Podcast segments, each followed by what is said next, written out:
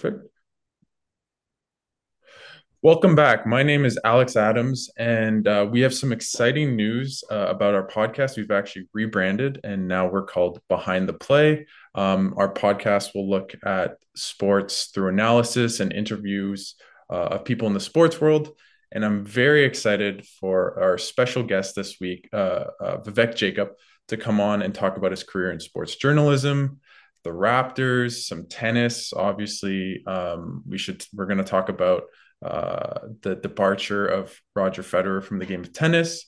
Um, Vivek has worked for The Athletic, Sportsnet, Yahoo, Vice, and now is re- working for CBC Sports, Raptors.com, Complex. Um, I hope I'm not missing anything. I'm just trying to well.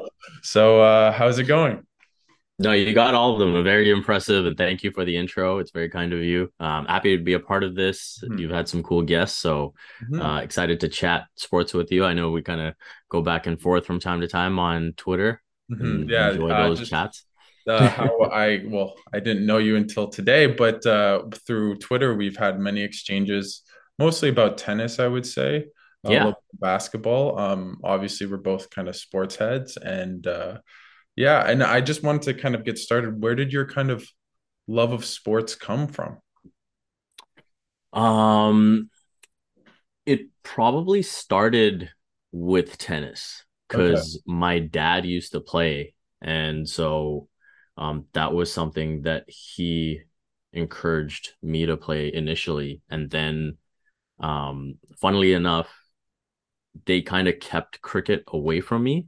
Okay, cool. Um, because they figured like having an Indian background that if mm-hmm. I learned about it that I would just be addicted to it and yeah, and yeah, like yeah. they didn't want my uh studies to su- suffer so mm-hmm. um eventually I did discover cricket um mm-hmm. when I was about 9 or 10 years old but it started with tennis and then did uh the you... first uh FIFA World Cup uh, I saw was in 1998.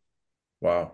So, um, Wait, were you like at, like at home watching it, or like you went there? No, no, no, no I was at home watching. So, it, like that was my first taste of World Cup action. Um, like I would have started just getting into soccer a couple of years before that, and um, I actually had a couple of friends who were already like more into soccer than me and were Manchester United fans, and that's kind of how I became a Manchester United fan in the um, golden years. Yeah. yeah. And and so like watching that World Cup like took it to another level. Um and then uh you know all those sports sort of came together and so those were the main sports that I played and like I played from my school mm-hmm. and um and then after I came here to Canada in 2002 Mm-hmm. Uh, I played for my school in cricket mm-hmm. um, mm-hmm. and tennis, and then soccer. I tried out and I made the team, and then I had to quit because it had uh, pretty much an identical schedule with the cricket team, mm-hmm. Mm-hmm. and so I had to choose. And uh, the cricket team was really good, and mm-hmm. I figured I had a better chance of like winning yeah. something with the cricket yeah. team. So I was like, that's fine. no, no, I, I actually I don't know if most like I actually uh, I lived in New Zealand, so I know cricket pretty well actually. Okay, cool. Matches, and I went to a couple tests there when I lived there. So uh, awesome. it's a fun sport. I really like it. It's uh, um, yeah. I somehow got really into uh, the the the test matches. I love. Oh wow. Yeah, yeah, I know. Um, I don't know how I did it, but when I was 13, 15, and when I lived there, uh, I loved watching it and kind of going on the bike and doing homework and stuff. I don't know. I'm sure it's much more fun to play, but uh, yeah. Yeah, I loved playing the game, and then like I played through university as well. Like I, I was mm-hmm. playing club level, um, and then was like kind of on this path to like potentially play for Canada and stuff like that. Wow. Okay. Um, but it's really interesting that you got into test matches because usually, uh, I know, you know I, fans who are like really new at a later age, they kind of you know get into the T20 or like the one day game yeah. first, and like tests it's like all oh five days how do people do it that type of thing um, yeah yeah no i i found it really kind of kind of like baseball obviously much longer but there's kind of a patience to it and kind of a i found it more interesting that way it felt more tactical but Um, yeah. And yeah. the one thing I always say is like sports in general can mimic life, mm-hmm. but test cricket for me is probably the closest to life in that, you know, mm-hmm. it is spread out and you are going to have like ups and downs, ups and downs. And then you know you don't necessarily win or lose at the end of it right like mm-hmm. some days you're just happy to get through with a draw yeah yeah yeah that that's the one thing i didn't like about it was if you got rained out it just it yeah just, the rain is that, frustrating that's, that's i thought like i don't mind if it's five days and we can't do it uh, but uh, anyways yeah no i'm with you on that yeah um, just to kind of move so you just mentioned how you played obviously tennis and cricket and some soccer as well when you were growing up, did you kind of like when did you kind of first uh, think you might pursue a kind of a career in sports journalism? That didn't happen until much, much later. Okay. Because I think the way I was raised, it was always to see sports as a hobby. Mm-hmm. And so, um, you know, as a little kid, you like dream of different things like lifting the Wimbledon trophy and like playing uh, in a World Cup and all that stuff. But um, it was always looked at as a hobby, and so like education was how you built your career and that type of thing. So I went to uh, U of T for economics actually. Okay. And uh, after I graduated, I worked in finance for about five years. Um, at about year three and a half, I mm-hmm. realized that this wasn't what I wanted to do for the rest of my life. Yeah. So um, I obviously I always had this passion for sports, and um, I did have a passion for writing about sports, hmm. and so I had started my own blog, and okay. I had reached a point where I knew that I wasn't going to be able to genuinely answer the question of whether I could make it or not in the sports journalism industry if I didn't go all in. Mm-hmm. And so that's when I quit uh, the finance industry and just like focused on writing. And uh, I went back to uh, Centennial because okay. they had a one year program in sports journalism. Mm-hmm. And so uh, I I studied that, uh, got an internship at Sportsnet, and that's how I was there for a bit. Okay. Wow. And then the athletic stuff came along, and then Yahoo, and here we are now. Wow. So when did when did you start at Sportsnet, and was that kind of did that feel like how did Sports. that feel to get your kind of start in the industry? Yeah, so the way that Centennial program works is there's two semesters and then the internship, oh. or it's like two and a half semesters and then the internship. Mm-hmm. Um, and so my end goal was always like you gotta land that internship, right? Yeah. So whatever I could do those first two and a half semesters to create an impression, I was doing. Um, and then yeah, fortunately got in with the Sportsnet digital team, mm-hmm. and it's a three month internship. So just uh, tried to minimize mistakes and like mm-hmm. show that I could help as much as I could, and they were happy with me and they kept me around. Um, mm-hmm. and and, uh, and what kind ahead. of stuff were you like? Were you making content? Were you editing? What kind of stuff were you doing? So initially, you're mainly editing. Mm-hmm. Um, if there's like small breaking news and stuff like that, you would make sure you got the breaking news out and you'd have a quick mm-hmm. one liner on it. Mm-hmm. And then you'd fill it out later, or someone else, you know, Mm-hmm. If it's if it's n big NBA news, then it, it usually be like the main NBA editor who then like writes out the story and whatnot. Um, so yeah, it was mainly like very news desky and just like editing stuff that comes in and just making sure all the latest news is up on the site. And then as you gain that trust, you know, you can make pitches and mm-hmm. they'll approve some, they'll reject some, and you just kind of go from there. And was it kind of linear? Like, did you feel as though kind of you got in, built trust, and then kind of went up? Yeah. So, um, in terms of the trust and being able to do more work for them, absolutely.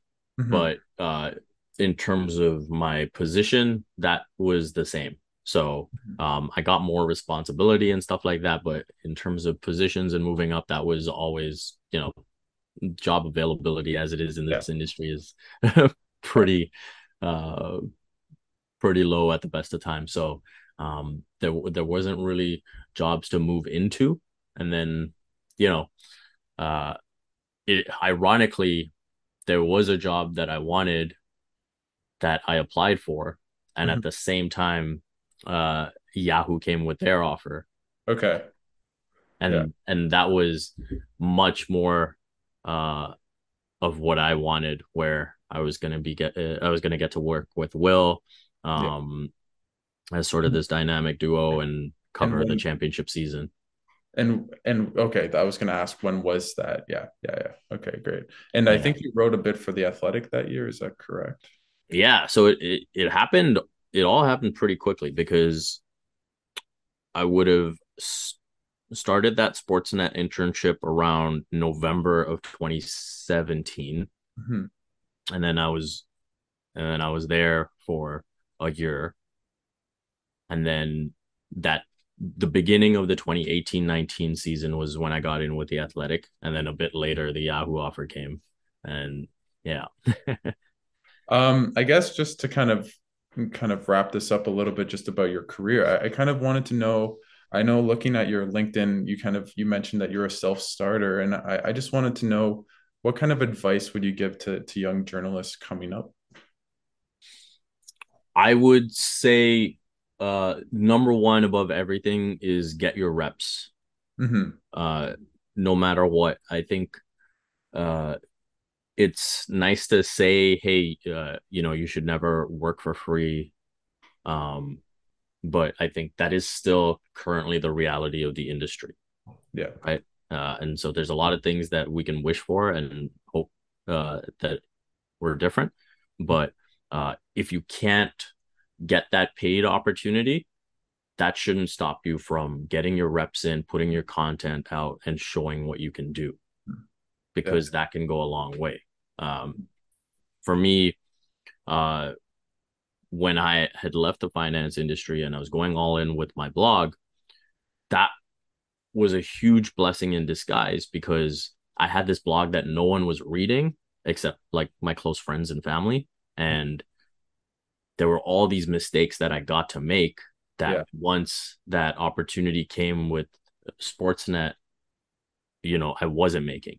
Right. Mm-hmm. And frankly, if I had made those mistakes during my internship, they probably wouldn't have kept me on.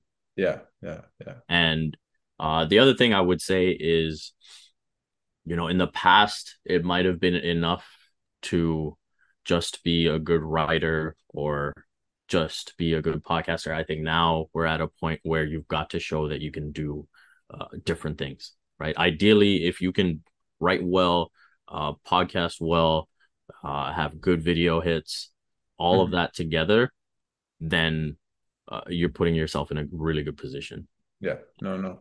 I, I just to kind of like not that I'm nearly at your stature, but I know I started this podcast I think 20 like uh, February 2021 and I feel 10 times better and I did kind of the same thing. I just did it with friends and they weren't necessarily the best podcast. They weren't terrible, but I felt as though like compared to like now I feel so much more confident and um, kind of feel I understand how like a podcast works. Um, I wish I had your ability of writing, but uh, but uh, yeah, no. So uh, I definitely understand that. So um, I just now just want to transition a little bit to what you've been covering lately. Lately, and I I read your article uh, in Complex about Bianca Andreescu, and I just wanted to know how that kind of um, piece came together and what the process was like to write that story. So yeah, with this story for Bianca, one thing with Bianca I've been tracking is just sort of her patience through dealing with the adversity that she's had to deal with, whether it's mm-hmm. the physical injuries, the mental health stuff that she's been coping with. And so um I would look back on the last uh National Bank Open and watch yeah. some of her of her interviews from that. And right from her first interview uh here, uh it was just night and day. Mm-hmm. And so that's what sparked my curiosity. Um one thing that I will say uh, that comes off in this story um, that I would again advise to anyone uh, looking to make it in the industry is whatever you're curious about. Know that if you are cur- genuinely curious and passionate about that question or subject, there will absolutely be others who are just as curious or passionate mm-hmm. about it and want to know about it. Mm-hmm. It's very easy to question yourself uh, in terms of your curiosity and be like, oh, but is this something the public wants to know about? Right. Mm-hmm. Uh, and so that was something uh, that I learned uh, fairly quickly being in the industry. Uh, and so that's something that I would share as well. And so, yeah, that was something that I was curious about. And so uh, I had asked her about that. And then, um, you know, you, you just sort of track the timeline and then you see you know the coaching change yeah. uh the you know the strength and conditioning coach come in and all of that so you just try to understand how all of that comes together and how it's changed things i i thought when i read it i really thought how much it touched upon mental health and i thought um because it talks about her meditating and um kind of being with her family more and focusing on herself um, and I think uh, my kind of question to you is, how, what do you find, or what do you think the role is as a as a sports journalist now with mental health being so much more prevalent in the discussion? How, what do you think the role of a, a journalist is to cover athletes with mental health or in that kind of scope? So, I think the role of the journalist, regardless of the subject, is to tell the truth. Mm-hmm. Um, and I think sometimes journalists go in with preconceptions and they want to tell this angle or this version of the truth that they believe is true. Mm-hmm. Uh, and so I think the more we get away from that as a collective, um, the better. I think that uh, there are times where you can see in interviews where some journalists almost treat uh, that opportunity to interview an athlete as this sort of adversarial interaction. Yeah. And that is something that definitely frustrates me. And mm-hmm. uh, maybe that was something that was tolerated in the past, but I think because of the player empowerment that we've seen, um, maybe more so in certain leagues than others, uh, athletes are more in tune with that stuff, and when they you know sense the BS, they cut it out. Mm-hmm. No, I I, I, just when you when you mentioned that, I thought about um beyond uh obviously Bianca Andreescu, but Naomi Osaka, especially just in the game of tennis and it becoming more prevalent. And um, yeah, I, I, definitely agree. I think it's um, especially also I think um, I don't know how you found it uh, going from obviously during the pandemic covering sports, but it going when people were um, obviously uh, uh, what's the right word uh, quarantining. Sorry, um, yeah. and obviously the effects that had on people's mental health and athletes. So I think um, it's definitely tough, but I think you're right. I don't think it should be adversarial unless that kind of it's brought upon, I guess, but uh, otherwise it, it shouldn't be um, I guess I just wanted to kind of move forward a little bit to the retirement of Roger Federer, and obviously it's uh, a huge change in the game of tennis. Um, obviously, as well, Serena retired. I, I, was fortunate to to watch one of her matches, which was pretty crazy. And I just wanted to know how you like. There's a clear generational change in tennis happening, and and I really wanted to focus on Federer first, just because it just happened. Um, I, where do you see Federer in the all-time rankings in men's tennis? And when you judge the best players of all time, is it purely on majors or do you find it to be more than that? So I'll answer the second question first. Okay. Thank you. I do think it's definitely more than majors.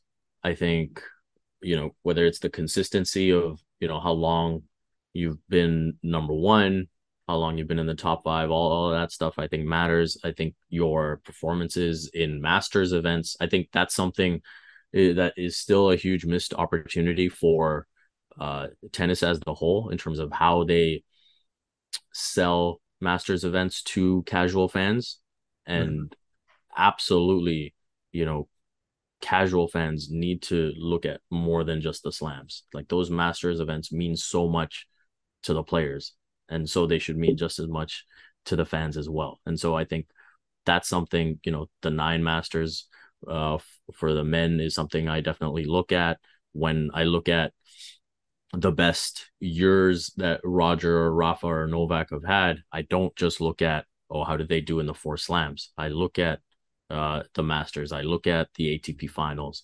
um, and assess it that way. And so, uh, having said all that, I do think that uh, Novak has surpassed Rogers' uh, on field uh, accomplishments or on court accomplishments.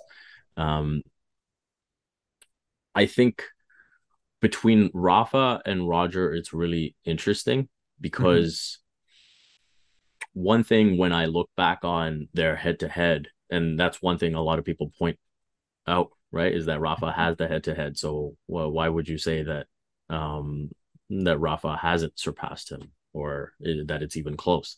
And the reason I say it's close is because of how infrequently they've met outside uh, of the French Open mm-hmm. at the slams, right? And so you look at the fact that they've never played at the US Open, right? Yeah. Those, I didn't even those, think about that. Yeah. Those those, those peak years uh, of Roger, you know, where he won five straight US Opens, I'm sure he would have loved to play Rafa there. you know? Yeah, yeah, um and and so Wimbledon, they they've only had was it the the three meetings, uh possibly four. Yeah, they met. they played recently, like 2019 or 18. Yeah, so they they played in the semis there, and then yeah. there's the two finals that they played as well. I think uh, it was three finals. I think it was 06, 07, and then Nadal 108, if I'm not mistaken. The, oh, you know what? You are right. Yeah, yeah, yeah. Yeah. yeah. yeah. So, um, so when you look at all of that, like Rafa has the head to head in slams, if I'm not mistaken, 10 to 4 mm-hmm. but 6 and 0 is at the french open yeah. yeah. so we know rafa absolutely on clay he's the god yeah. can't yeah, be touched yeah. but I think if you were to look back and say, oh, they've played six times on this one surface and the other three slams just eight times combined, yeah. something's a little off there, yeah. right? Rafa has never in his career has never missed the French Open. Yeah. Yeah. yeah. But he's been injured for these other events. Uh, and he's at times where he's had the early exits as well, right? Wimbledon, he had that extended stretch. I think it was a four year stretch where he didn't, he, he, he didn't get past the fourth round. Yeah. So um, those are things where if Rafa were to get to that point, quarters, uh, semis, more likely semis and finals where he was playing them, then what would the head to head look like? Mm-hmm. Right? Like Roger and Novak, especially of late, you know, they've kept getting deep enough where they play Rafa in the semis or the final uh, of mm-hmm. the French Open. And so they're putting themselves in that position to and they're taking the L. Yeah. Um, and so I feel like that part of it kind of gets missed, right? We miss the stuff that doesn't show, right? Like stats only shows you what's happening. I I always I, I always thought about this in terms of the Federer Nadal debate is um, that Federer hit hit uh, Nadal at the supremacy of Nadal on clay, right? And I think how many kind of Roland Garroses would a Federer won if Nadal wasn't like like if you look at that kind of what stretch like 06 to maybe uh, 2011 ish. Like yeah. just on like you couldn't even touch him. Not that he hasn't won since, but but they've become. I feel like over the years he became a bit less dominant, right? Yeah. And I just see that as kind of like Novak kind of hit him at the end a little bit. Still super dominant, but um, I think the what I always think about is kind of the age range between right. and uh, I find with I think that's where the important thing to remember is the age difference between Roger and these two. Yeah. So a little plug. I'm actually writing Okay. uh, something that's looking at these 3 Mhm. and just co- all these different comparisons. So some of these stats that I'm referring to is w- what I've dug up. Yeah. Um, and I do believe that in tennis, the generations sort of come in every sort of f- five year block. Mhm. And so while Roger, Rafa, and Novak are obviously rivals, I don't think that Roger is from the same generation as Rafa and Novak. Like Mhm. Rafa and Novak are uh, 86 and 87 born. Federer was born in 1981, I believe. Yeah. Yeah. I think that's right. Yeah. Yeah. And so, uh, you know, the, the same way that uh, LeBron James and Paul Pierce can be rivals because they played each other so many times in the postseason, you wouldn't ever say that they're from the same generation. No. Yeah. Yeah. And that's a really good comparison. Um, I love the I love the NBA uh, comparison, but I, I I totally agree. Like I think it would be obviously much more fair to to you know put Andy Murray in that conversation. I, I don't I think he's the same age as Djokovic. Yeah. I'm not sure, but He is. Uh, so that kind of makes sense. And obviously, you look at his career; he almost in any other era would have been probably close to ten slams, Yeah. presumably, right? And so that's the kind of interesting debate I think about kind of who's the best. I I I know it's my bias, but I always I still feel Federer just overall if you put him in his prime probably is the best, but for me I think Djokovic kind of that 2015 might be the highest level of tennis ever when he won the um what is it Golden Slam? I forget. There's always a name for it, but when he won He- all four in a row. Uh, so they they call it the the Nole Slam, the same way they called, you know, Serena when she won her four in a row, uh, the. Serena Slam, because it's not the calendar slam. He didn't win all four in the same year, right? Like he won the he won Wimbledon and US in 2015, and then he won Australian and French. Yeah, I remember I remember him losing to Querrey in 2016, just like in such Yeah. a crazy, yeah. Yeah. Um, so no, I'm I'm with you. I think 20 that stretch from 2015 to 2016, Novak just seemed untouchable. Mhm. Um, and again, when you look back at the Masters events as well, he was winning pretty much all of them. All of them, yeah, yeah. And it's kind of like what, and he was still in the prime of Nadal. Like Nadal would have been what 28, 29. Yeah. It's not as though he wasn't hitting kind of a counterpart at, at the same time. Yeah, and I believe during that stretch, he had created the largest ever gap Yeah, between number one and number two. Yeah, Um, and so I believe Andy Murray was number two at the time, and Novak had like more than double his points yeah. in the Yeah, ATP. yeah. Yeah. So um oh man. Uh, um so just to kind of my zoom's kind of acting up so it's saying i have to upgrade. So anyways i'll i'll figure it out. So um i just to to move on to to canadian tennis a little bit um i wanted to know kind of how you see the game like i wanted to basically ask you uh with Leylah and bianca doing very well recently in the women's game and obviously Denis and Felix doing very well in the men's game, although maybe not the best years this year. Who do you think kind of will have the best career? I think that's kind of a question I've been thinking about, um, kind of for for Canadian tennis. Best year in 2023, I will go with Bianca Andreescu. Okay, and can I kind of have a reason as to why? So with Felix, I would say that I think he's going to have a very good year. hmm I Mhm. just think that this might be the last year of Novak and Rafa really going at it. Okay, Uh, and so I I still think I know Alcaraz won the US Open and a lot of people are saying this is the changing of the guard and the new the, next next next Yeah. generation is here. Mhm. But I do feel that it's a Mhm. couple years away from this being uh, Alcaraz's kind of uh, show. yeah, yeah, yeah. No, I get that. Yeah, no, I I feel with Alcaraz, I, I guess we can touch upon it a little bit. I what I really just think is so great about him is his mentality, right? Like mm-hmm. he obviously has probably the best game right now in the world, other than maybe Djokovic. But just the way he won that center match, the way he won um, a bunch of uh, against Tiafoe, even against Ruud, right? Like he was kind of it was a bit worrisome in that third set. So um, I just I, I I feel like he could def. I think he's obviously the next generation, but at the same time, uh, I think I feel like he could be one of those guys like Federer, Nadal, and, and Djokovic. I don't know what you think about that, but um, I definitely feel like that could be the case for him. He definitely feels like the next great.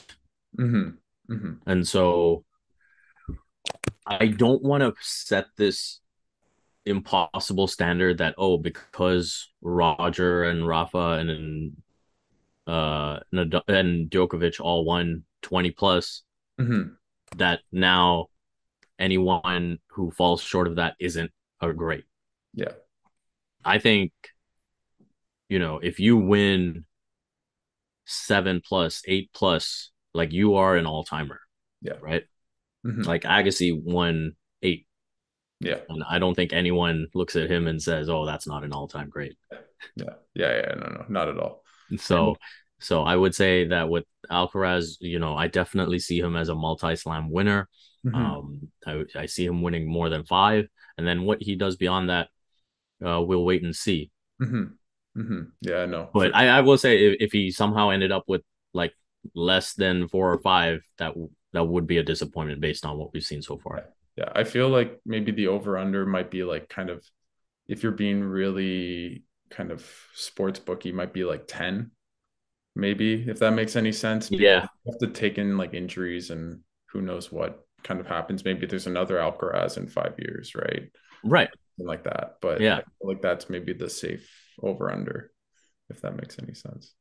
Yeah. No i agree with you. Yeah nine and a half sounds like a good number yeah yeah yeah um and just to kind of continue the discussion about kind of Canadian tennis, and you mentioned Bianca, and you thought like she'd have the best year. Is there kind of a player that you think, like, do you feel that Denis and Felix, they've kind of been very wobbly recently um, in different ways? Do you like, how do you kind of see their games right now? Uh, you can take whichever one you want to start, but yeah, yeah. So I think with Denis, the thing that I find frustrating is that he has not sort of matured his game. Like yeah. the same weaknesses that we identified three, four years ago are still the same weaknesses now. Mm-hmm. And he still seems like that kid who, when he gets on a hot streak and he's lining up the ball exactly, you know, the way he wants to, then he's going to be tough to beat. And I think he made a good decision to team back up with Mikhail yeah. Youzhny. Yeah, I uh, saw him at the the Open, and I, I I actually watched this first round match, and again, it was I got there midway through the second set. He had lost the first set badly, and and just kind of when he brought it all together, he was winning, and when he wasn't, he wasn't right, and it was yeah. simple as that, right? Yeah. Uh, and so with Felix, I feel like every year we've seen a progression in some aspect of his game, and especially the serve. Like that was such a critical component of his game that he needed to improve.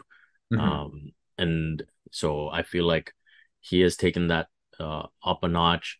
I think there's some of that mental aspect that he needs to continue to improve. I think he's made strides in terms of uh, his mental toughness and uh, how he can work his way through matches. Like I thought when he beat uh, Sinner in Cincinnati, I mm-hmm. thought that was really encouraging to sort of uh, come back from that hole that he was in and turn it around to win his first ATP title. Uh, that was a big deal as well. So I think there are these very encouraging signs, but then he's had these lulls where he has these defeats that you can't really explain.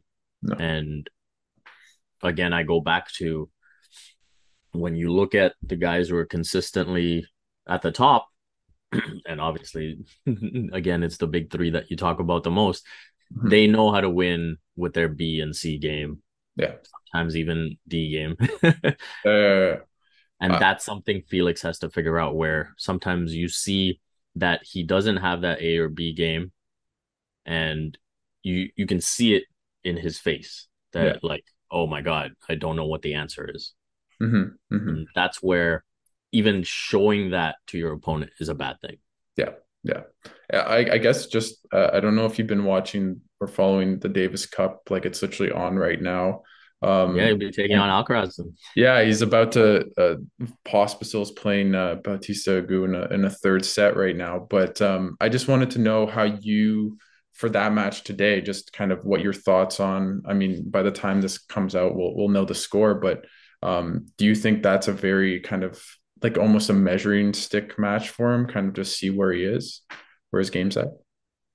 So the one thing I'm curious about with with this match is whether Alcaraz might be a bit fried.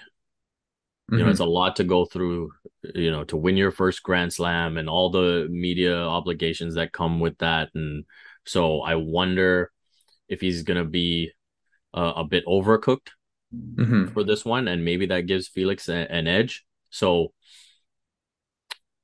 and I will say, you know, I don't know if the Davis Cup means as much to this generation as maybe it did 20 years ago. Yeah, no, but he's he is playing it, so that yeah, is he, he, is playing it, which is significant. Mm-hmm. Um, so I wouldn't use this as a measuring stick match. Is basically what I'll say. It's it's an important match, but I think in terms of assessing Felix next year, you know, I just don't want to see uh those in you know inexplicable losses. Yeah.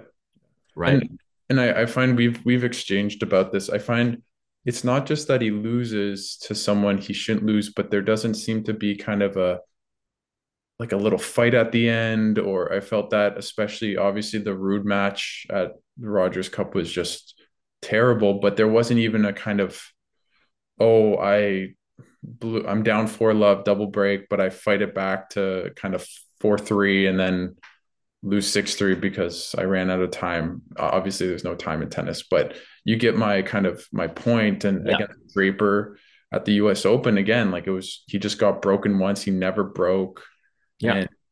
And that's the thing that worries me is more there needs to be that kind of ability to fight back a little bit even if you lose with the B or C game, but the kind of wound up and, and i don't know how you think about this but do you feel he should be almost a bit more emotional on court just to kind of rev himself up? Um, i know Raonic back in the day he was very similar where and i was a big fan because i i'm tall and not super athletic and big forehand big serve so uh uh is that kind of something you think you think is important yeah, I've borrowed the Gregg Popovich quote before uh, with the "I need some nasty." Yeah, and I think yeah. I think uh, Felix could definitely use a bit of that. Um, and you know, I think Shapo has some of that. I think when we talk about his potential, like you see it in those big matches where he does get up for them, and you know he kind of embraces and enjoys that big stage. Uh, and so with Felix, you know, maybe there are those moments where, let's be honest, even at the Australian Open, where once Medvedev seemed to have, had made his adjustments, there was and Felix didn't have that counter. Yeah. Right. Like he should have won that match. Yeah. We excuse it because you know Medvedev is so great on hard courts and uh, Felix is still learning. He's still got a bit of time before like he really needs to show what he's about. Mm-hmm. And so we say it's okay, but at the end of the day, he should have won that match. Yeah, yeah, and I, th- I think he would have been the final. I don't know if he would have beaten Nadal, but I think yeah. it would have been Tsitsipas, who he actually plays pretty well against, and right in that form. I think I, I completely agree. I think the one match where I felt that's perfect, great. Don't it was the Nadal match. I don't know how you felt about that, but I thought like it, still when Rafa played his best, you could kind of tell he was a bit better than Felix, but Felix like especially winning that fourth set and being competitive in the fifth, I thought that was a really kind of pivotal moment. And then since then, it's just been a lull. It feels like so. It's just a weird. I find him so frustrating and great guy. I just mean, yeah, uh, he's. It's just it's frustrating. So do, I guess just to to to kind of wrap up this this part, where do you kind of what do you think is kind of a I guess what do you expect from Felix and Denis next year on, on the on the tour? I think realistically, Felix should be setting a goal of being in the top five next year. Mm-hmm. You know, assuming, you know, for if you assign four spots to uh Novak, Rafa, Alcaraz, and Medvedev, yeah, mm-hmm. Felix should be saying that fifth spot is mine. Mm-hmm. mm-hmm. Uh, and so whether it's uh, a Tsitsipas or a Sinner or a mm-hmm. Zverev uh, that he's going up against, he should be looking at those guys and saying, "Absolutely, I'm better." And I, I think that's something that we need to see next year is the belief. Like, I would say in the case of someone like Frances Tiafoe, like what was so impressive when he beat Rafa was the fact that even when Rafa had those moments where he seemed and even the crowd seemed to be like, oh, okay, Rafa's getting into this thing now. Tiafoe was like, no, I'm gonna win this match. Yeah, yeah. And that is, is such a big component of this. And so yeah. next year, whether it's Alcaraz, whoever it might be, Felix needs to go in with the belief that he's better than them, that he can beat them. Mm-hmm. Mm-hmm no, no, matter what the set score is at any stage. Yeah, yeah. I, I think for Denis, just to kind of to to go to that, I think the recent form since kind of Canada, I think has been like better. Like you, you, I feel he's been playing kind of top tw- 10, 20. I agree. And I think it's just for him, it's almost the opposite of Felix in terms of attitude. I think that's successful for him. It says, uh, like, I know he's playing well when he's just hitting rally balls. It's the weirdest thing I find. He's just like, okay, I'm just going to be consistent, get into the point, and then obviously he's big enough to, or his shots are big enough, sorry, to move the player around, get winners, but he'll feel comfortable. And I, I think that's the biggest key is just play consistent, and then like he's fearless in a good way, but it's also kind of his his worst uh, enemy at the same time. Yeah. yeah, no, I think you, you said it perfectly. Like, hey, when you're on that hot streak, absolutely ride it, enjoy it, but don't be looking for it. Like when you're not in it, just embrace that too, and say, mm-hmm. okay, I just got to grind here. Yeah, yeah, yeah. Um, and I was really upset about his his loss to Rublev. It was it was, but he played well. Like I I, I think, and he fought, and again, that's the thing you were mentioning earlier that he kind of has that you kind of want a bit more from Felix. So, anyways, I, I want to transition a little bit to to uh, the Raptors. Um, I actually recognized you from covering. I think it was the men's national team for North Pole Hoops last summer. I think that's when I first kind of okay. Yeah. Um, so I just uh, I wanted to know kind of uh, firstly, I know you t- were on the Will Lou show about I don't know three four weeks ago and you mentioned that you thought the Raptors this year would be a 50 55 win team kind of that's what you expect and I, I, just wanted you to kind of elaborate on why and, and kind of how you see the team going into this year so for one thing uh they pride themselves on defense and so i have a lot of belief in those teams and so when you look at the first couple months of last season there was a lot of teaching that was going on because it was an extremely young team, new faces in the rotation, uh, and you saw a lot of big mistakes, right? And that reflected in their defensive rating, all of that. You look at their numbers pretty much since the start of the new year or December 29th, December 31st, yeah. whatever it might be. And they finished the season 34 and 17, if I'm not mistaken. They were uh, in about the top six in defense, uh, and it's the offense that needed work. Right, it was pretty much just get the ball to Pascal, and yeah, and get Fred get Fred in transition on those those threes and yeah. stuff like that. Yeah, yeah. And so when I look at the fact that they were on uh, 34 and 17 is pretty much uh, a 52 plus win pace. Mm-hmm. And so when I look at that, when I look at the fact that they were on that pace with a Fred VanVleet who is struggling with injury, with an OG Anunoby who barely played uh, after the All Star break. It, it was either six or seven games that he played after the All Star break. Yeah. Uh, and, and Fred was banged up. Exactly. Yeah. He shot around 24, 25% from three after the All Star break.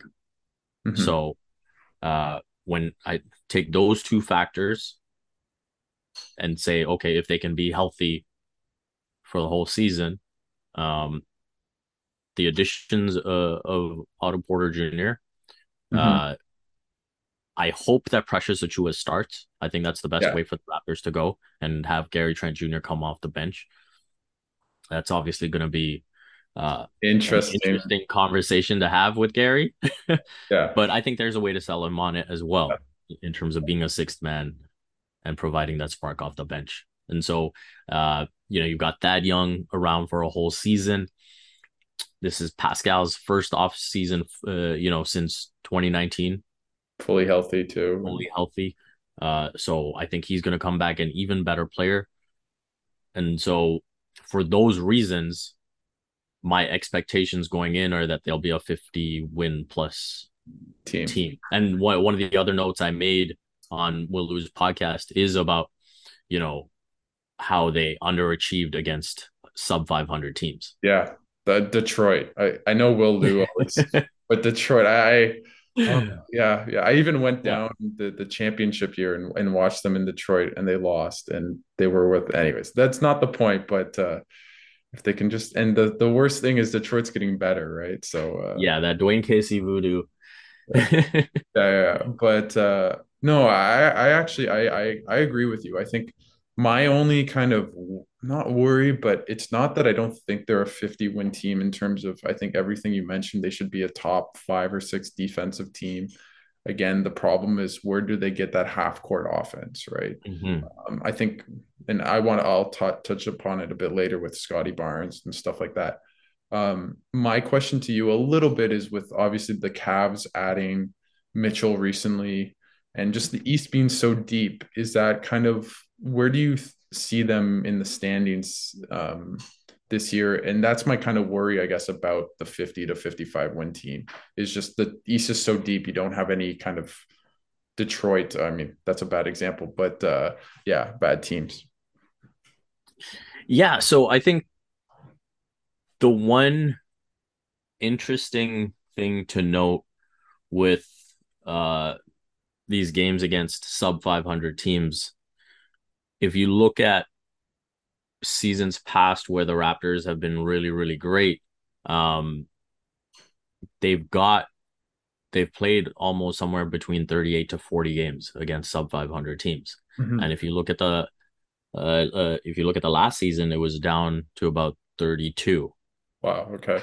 So there's less of the bad teams available, right? And so, uh, does it continue to trend that way? I think that's where the play-in tournament has helped, mm-hmm. and so you get more of these competitive teams.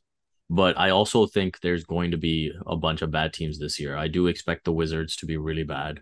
Okay. Um, uh, the Magic the Pacers, uh, the Hornets.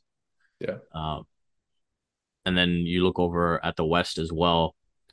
You know, you know, OKC, the Rockets, uh, Spurs, Spurs. You look at the Blazers. Uh, we don't really know what's going to happen with that situation. Mm-hmm. Um, obviously they've tried to appease uh Damian Lillard with some wings, and we'll see how that plays out. But yeah. I don't expect much from them either. So I still think there's enough of the bad teams around. Uh, and the one thing that you're right in wondering about is can they sustain the performance that they had against plus 500 teams? Yeah. They were very good against plus 500 teams. Yeah. And so sustaining that to me is more of a question mark than, hey, can they be better than they were last year against sub yeah. 500 teams? Yeah. And I guess just to kind of go to back to their kind of the Raptors philosophy, I'm kind of curious, like, do you believe people like in in Raptor world have talked about this a lot. Do you believe in the six nine Masai kind of strategy, where just for listeners who are maybe a bit less aware or unaware of what I'm referring to, is that you get a bunch of six eight, six nine wings, and you just play amazing defense. You don't really care if they can shoot that well. Um, not that they're necessarily non-shooters, and kind of build a team that way. Do you do you think that can be kind of an effective strategy. I don't mean necessarily that means they win the championship this year or even next, but mm-hmm. uh, what do you, what are your kind of thoughts on that? So I would I feel that that should not be confused with um you know how they want the finished product of these six eight six nine players to look. Okay. I think they're okay with having that be the base. They not even okay. They definitely want that to be the base. That six eight six nine with you know seven foot plus wingspan, um, and then is able to switch over and defend multiple positions. Uh, that is definitely what they want as the base to build from.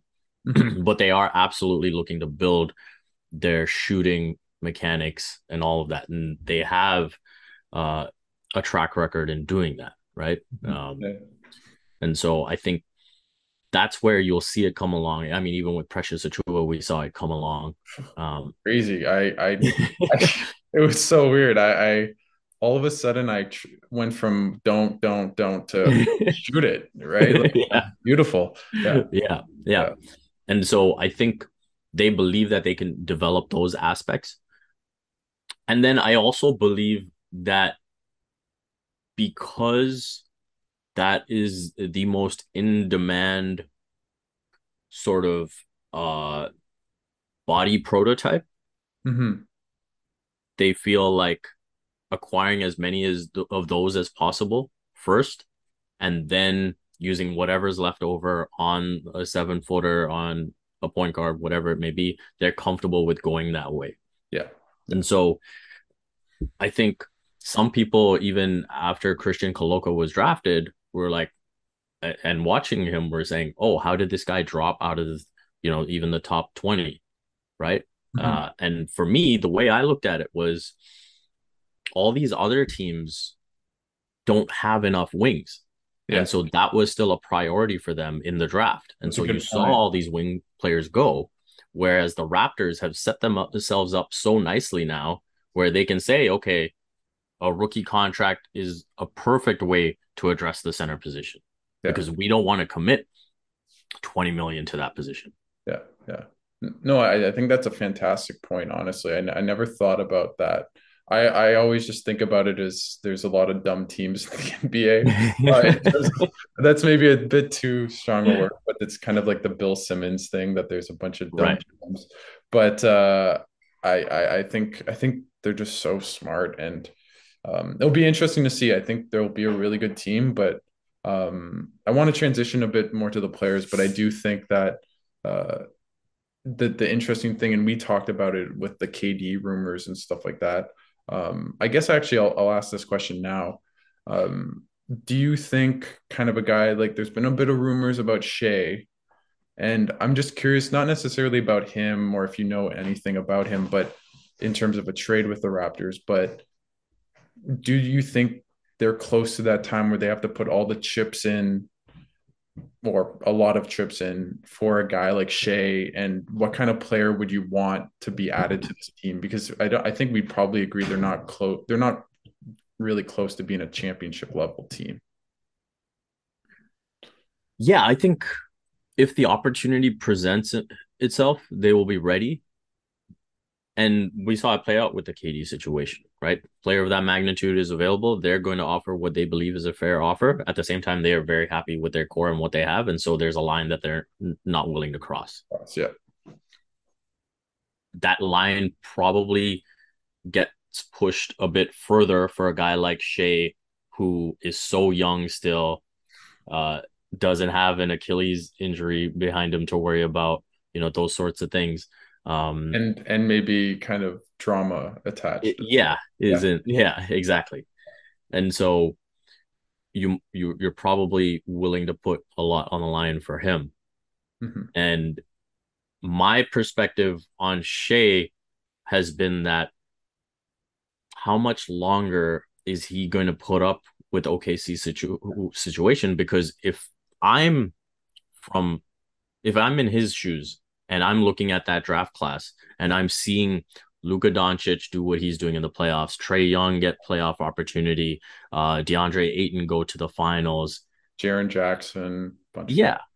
So I'm looking at those guys and I'm saying, man, like I want to show that I belong on that stage too, and I belong in those conversations too, right? Like Shai right now, as good as he is, is getting left out of some of these conversations because of the team he plays for he he probably he like he's kind of Dejounte Murray last year with bad PR, kind of like just yeah. because I mean, not that the Spurs were that great, but they were at least a, a competitive team.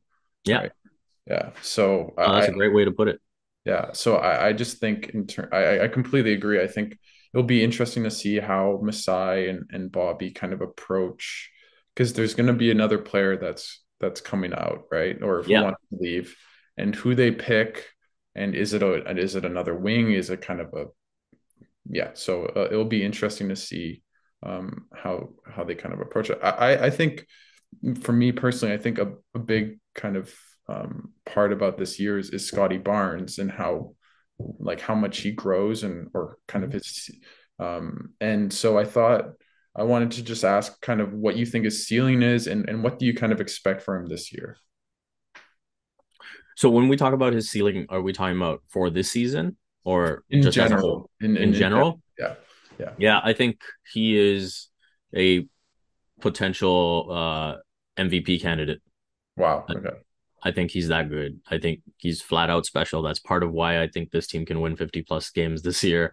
Mm-hmm. Um, and everything I see from him like screams winning right? Yeah. He yeah. he looks like the type of player that can control games. That seems so like when you watched that first half against yeah, Philly. I was thinking the same thing. I was thinking like everything just seemed to funnel so beautifully through him. And the fact that this guy's almost getting a triple double in his first game, and you know, if it wasn't for the injury, he probably gets it.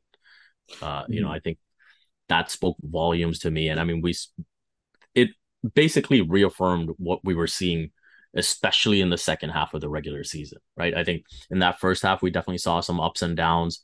Um, we saw lulls defensively, uh, and we saw maybe, uh, you know, some of the taking possessions off that Fred VanVleet kind of called out publicly.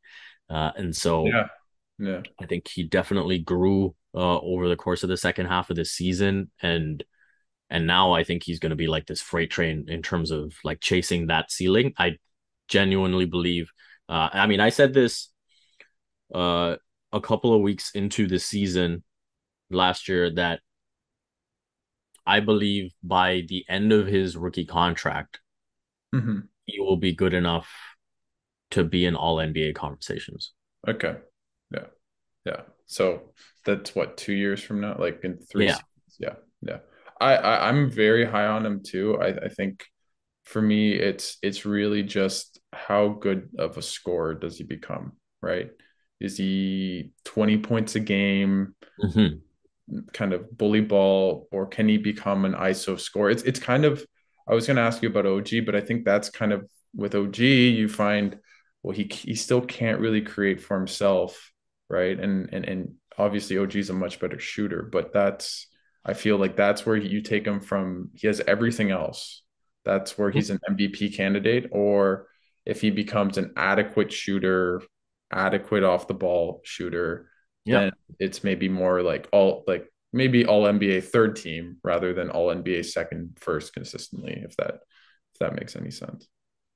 Yeah, I think that's an extremely valid point. I do think the the shooting needs to come along and with him if he can just be a reliable catch and shoot guy, I think that's good enough.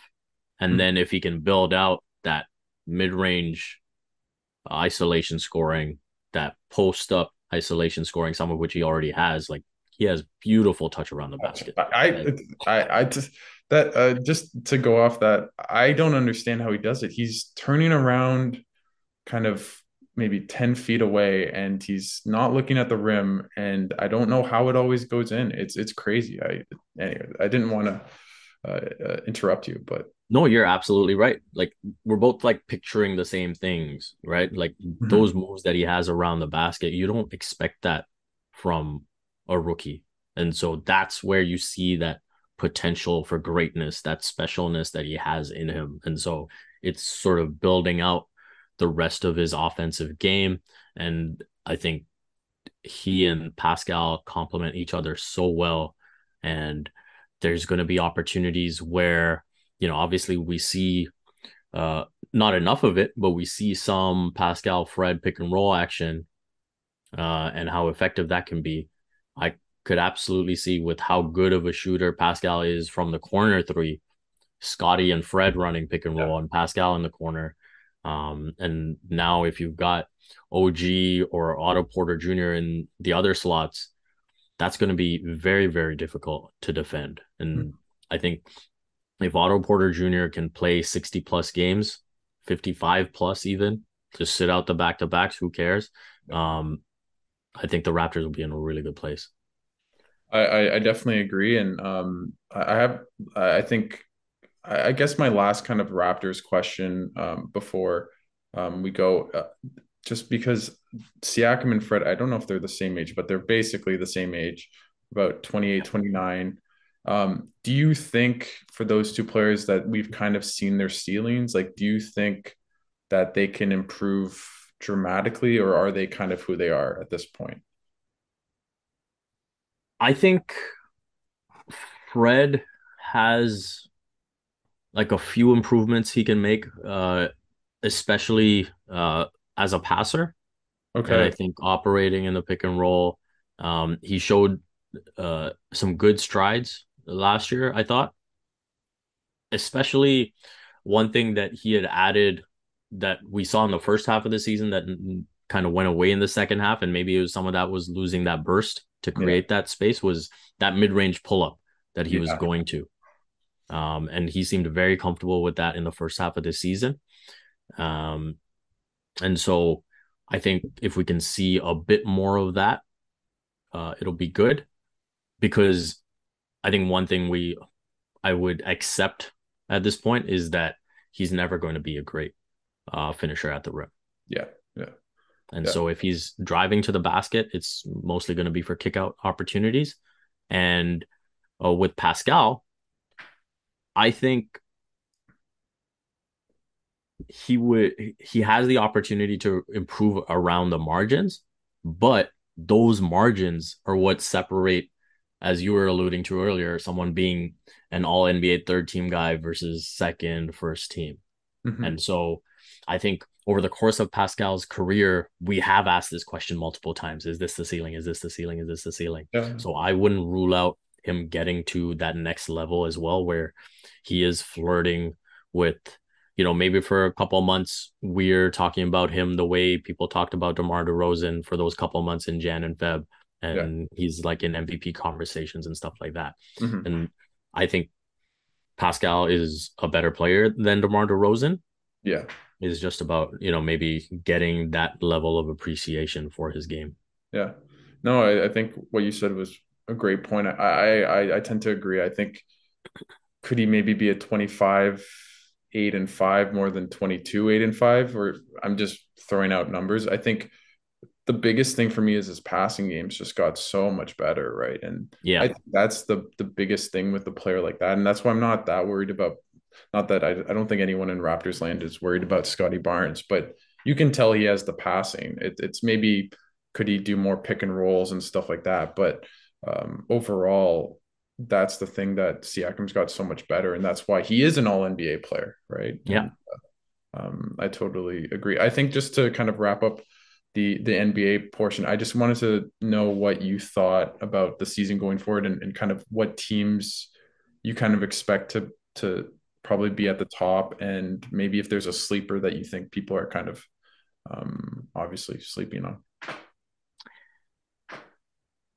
I think uh, you know the Clippers are going to be a huge threat this season. I think they've made the right additions. I think even you know that trade last season the it Powell. made them better down the stretch, but it really beefs them up for this season with Powell and Covington um, in the mix. I think when you look at the Memphis Grizzlies having the experience that they had last year and uh, pushing the Warriors, I think that will give them a lot of confidence. I mean, not that they're not already a confident bunch. yeah, yeah, yeah, that's uh, not their problem. Yeah, yeah. I I think they will be a team to watch out for. I get a bad Phoenix, uh, feeling about Phoenix. I yeah. think there's just so much going on uh, behind the scenes, uh, on the roster with the DeAndre Ayton situation. Um, you know, Robert how much longer? Yeah, exactly. How much longer can Chris Paul keep playing his best? Uh, so I feel like we could see a bit of a drop off from them. Uh, the Warriors will be the Warriors. Yeah. And so um, I think the Mavs will be interesting to watch uh, if they can be in that, you know, true upper echelon. I don't know if they're ready to or good enough to win a Western Conference Finals yet. Yeah.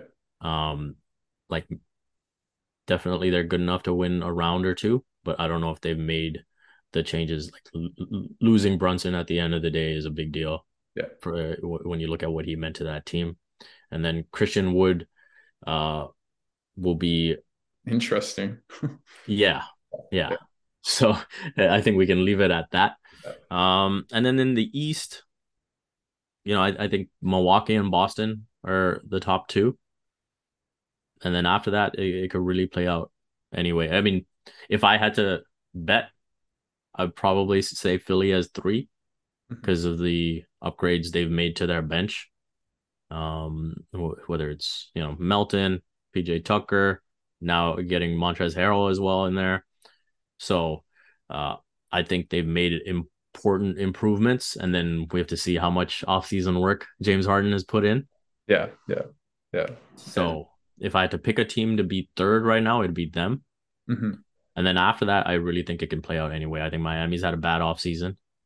Yeah. Um, and then uh, Brooklyn, they're just yeah that that could be a sleeper, but I might want to yeah. on them anyways if that makes any yeah. sense. Yeah, yeah, yeah. I, am not I'm not that as high on Atlanta or Cleveland as some are. Okay. Like I, I, I do believe the Raptors are better than them. I think Cleveland, I just like Garland and Mobley so much that I think mm-hmm. I'm I'm pretty high on Cleveland. For me, I don't maybe even put them third. I don't like Philly. I just wow. don't trust Harden right now. Um, now in the regular season, they have a better bench, so that obviously I more for the playoffs. I don't like mm-hmm. as much. Um, but I think I, I like Cleveland a lot. Again, I think for me, it might be weird to say. I feel like Milwaukee, if they're healthy, are the favorites in the East. I just I think I agree. I, I think with you looked at that Boston series, they should have they would have won if they had Khris Middleton. People don't say it, but it, it yeah, kind of. Um, I think that's true. So I, I I completely agree. I, th- I think the Warriors will be really good.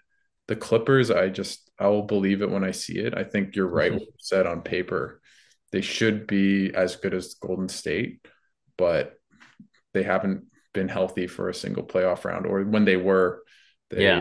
didn't do so well. So, anyways, I've had you for so long, so I want to just. So one quick thing I just wanted to add with Milwaukee is yeah. I think people are forgetting that part of the injury issues they had were because Jrue Holiday and Khris Middleton went straight from winning the NBA championship yeah. to the Olympics and then back into training camp. Mm-hmm. No, no, and no. Now, again, you know, a bunch of these teams that maybe haven't been healthy, this is like their first proper off season in three years. Yeah, I was I was about to say because with the COVID, the bubble season, and then quick into it, and then last summer with the Olympics, I think that's an excellent point, and I think it'll be a really fun season. I think that's like I'm really excited because there's so many good teams. There's going to be a lot of teams tanking for Victor, but at the same time, like you look at the East, like when are like the Raptors are just going to be playing exciting games all the time. Like even yeah. like Orlando, like they'll be fun to watch. Or like really like uh, Wagner, I can't say his name, and and obviously uh, Paolo and stuff. So I might just as well call it the AL East. Yeah, exactly. Oh, that's another story. Um, I just wanted to end off a little bit about United, and then uh, I, I was again, thank you so much for coming on. Um, we're both, uh, just so people know, are United fans, which is a tough life right now uh, with everything going on. And I just wanted yeah. to know they obviously had a really they for fans who don't know they had a terrible first two games and they've kind of rebounded a little bit and and got some money in uh, or some signings in. So I just wanted to know how you think about the team and they have a new manager Erik Ten Hag, kind of how you feel about his philosophy and the team so far. So I'm a huge believer in Erik Ten Hag. Okay. In fact, uh, so internationally, I'm a, a Dutch supporter. I know, yeah. That I can you explain that a little bit for us, if that's okay. Yeah. So actually, uh, my mom has worked for KLM, the Dutch airline, for yeah. over thirty years. Oh wow! And so when I was a little kid, like she would bring like Dutch memorabilia every once in a while, and I guess I just kind of got attached to them. Mm-hmm. Um, and then I mentioned '98 was the first World Cup I watched, and so uh, they got to the semis that year, mm-hmm. and mm-hmm. Dennis Bergkamp scored this incredible goal yeah. against Argentina, and so that just built up my affection to another level, and so I've been rooting for them ever since. Um, some heartbreaking losses, especially uh, 2010 and 2014. And I remember that. Yeah. Yeah. So that's that's where uh, my Dutch fandom comes from. Um, and so because I believed in Erik Ten Hag so much and liked him so much, uh, and disliked the Glazers, I actually didn't want Ten Hag to come to United. Okay. Interesting. That's an interesting because I thought it was a bad career move. Move, yeah. Um, and so when he took on the challenge, I was happy uh, that he's at United, but I was also a bit skeptical of you know how the Glazers would treat him. And I think um, it's been very encouraging to see his philosophy already sort of uh, bringing out some results. But I'm not ready to go into the deep end yet because I feel like I've seen this movie before where the yeah. Glazers have shelled out money in the first year of a manager in the past. But all of a sudden, you know, if you get back into Champions League or whatever it is, you know, second year that money's not there, third year that money's not there, and then they're gone, right? Uh, and so, I, the biggest thing is I'm enjoying watching them play. I was gonna say I, I, find them, I like they they'd win under Ole, but you never yeah. felt they had a game like they in terms of they'd be consistent through right. the play. Um, and even like yesterday, like they didn't play a great team, but they at least like you kind of the whole time you're like they're gonna win.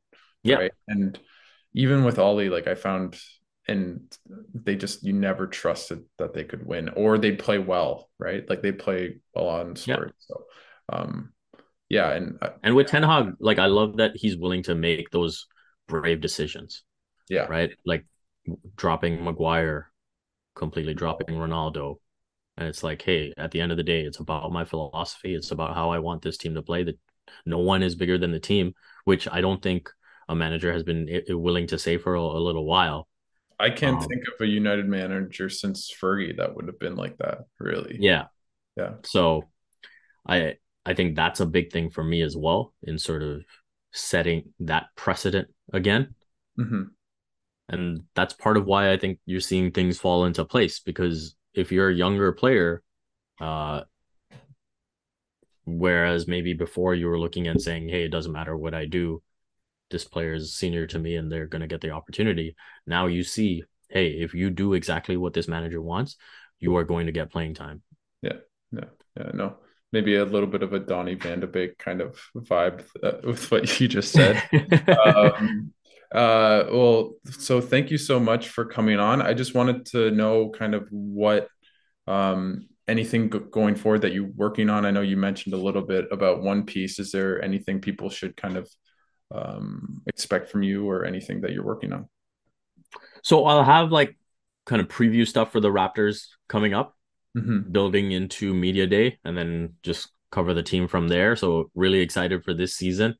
Um, and then beyond that, uh, hopefully we'll get to do some type of World Cup coverage uh, mm-hmm. when that comes around and try to juggle those schedules and yeah. see yeah. how that goes. Uh, as a cricket fan, uh, I know it's going to be pretty intense because there's the T20 World Cup uh, coming up, uh, you know, towards the end of October. So mm-hmm. Mm-hmm. that's going to be an interesting time juggling all of that. I don't know. I, I, I definitely understand. Um, that's that's awesome, and uh, is uh, I guess just um, I hope you get to cover a bit of the World Cup because I think that'd be pretty cool, especially with Canada. I, I was gonna ask, I guess, just what would I think I'll do like my own content regardless. Like if I don't get any opportunities with mm-hmm. uh, a major outlet, um, but ideally, yeah, it'll be with an outlet. I guess just, just to send off if if the Dutch play Canada, I know it's probably unlikely because of the draw, but when the draw happened, what were you thinking? If they played each other, what would you do? So this is I think I would be happy with either outcome. Okay. Yeah. I know that's a diplomatic answer. No, no, um, I I understand. But yeah. uh I think one of the reasons I might slightly root for the Dutch still is because I'd see the Dutch as potentially winning the World Cup. Yeah. Right. And I don't think Canada's there yet. No. Um. I, like I, I, was lucky enough to go to the, the the game they clinched and like it was crazy scenes, but yeah, they're they're not uh they're not winning the But I mean, hey, the way the draw is right now, if Canada were to play the Dutch, at that point you would start to hey say why not? yeah, yeah, yeah. Is it would be like the semis or something like that? I, yeah, I the draw. Yeah, yeah, yeah. So so yeah, I think major stakes I would root for Canada. Mm-hmm. Um, because yeah, you'd say why not? But yeah, in like the building stages, I'd probably say the Dutch because like they'd have more potential. Yeah. Well, thank you so much for coming on, Vivek. I really, really appreciate it, uh, and and kind of uh, helping me um, build this new podcast. So I really appreciate it. And um, just so listeners of Behind the Play know, I have two guests coming up in the next week or two. So um, stay tuned. Pretty interesting people coming on. Um, not as interesting as Vivek though. But uh, anyways, um, thanks so much for having me uh, for ha- coming on. Sorry and uh, hope to talk to you soon. Yeah, this was great, Alex. I had a great time. So anytime, happy to chat. Thank you so much, and uh, see you guys next week.